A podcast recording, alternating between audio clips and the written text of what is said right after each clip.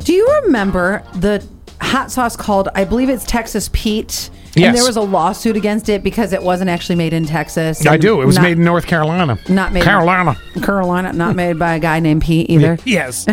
Well, as similarly enough, Walmart has won a proposed class action lawsuit which accused them of deceiving shoppers by selling fudge mint cookies that didn't actually have fudge or mint.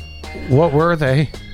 I don't Chocolate know, chip? but I don't. No, they tasted like it, but it wasn't made with fudge. There was or- no fudge or mint. It was yeah. I don't care if it's made with a pool noodle. If it tastes good, I'm gonna Yeah, that eat helps it. the digestion. Well, I always drink these these sparkling waters, and they always say like this one's black cherry vanilla.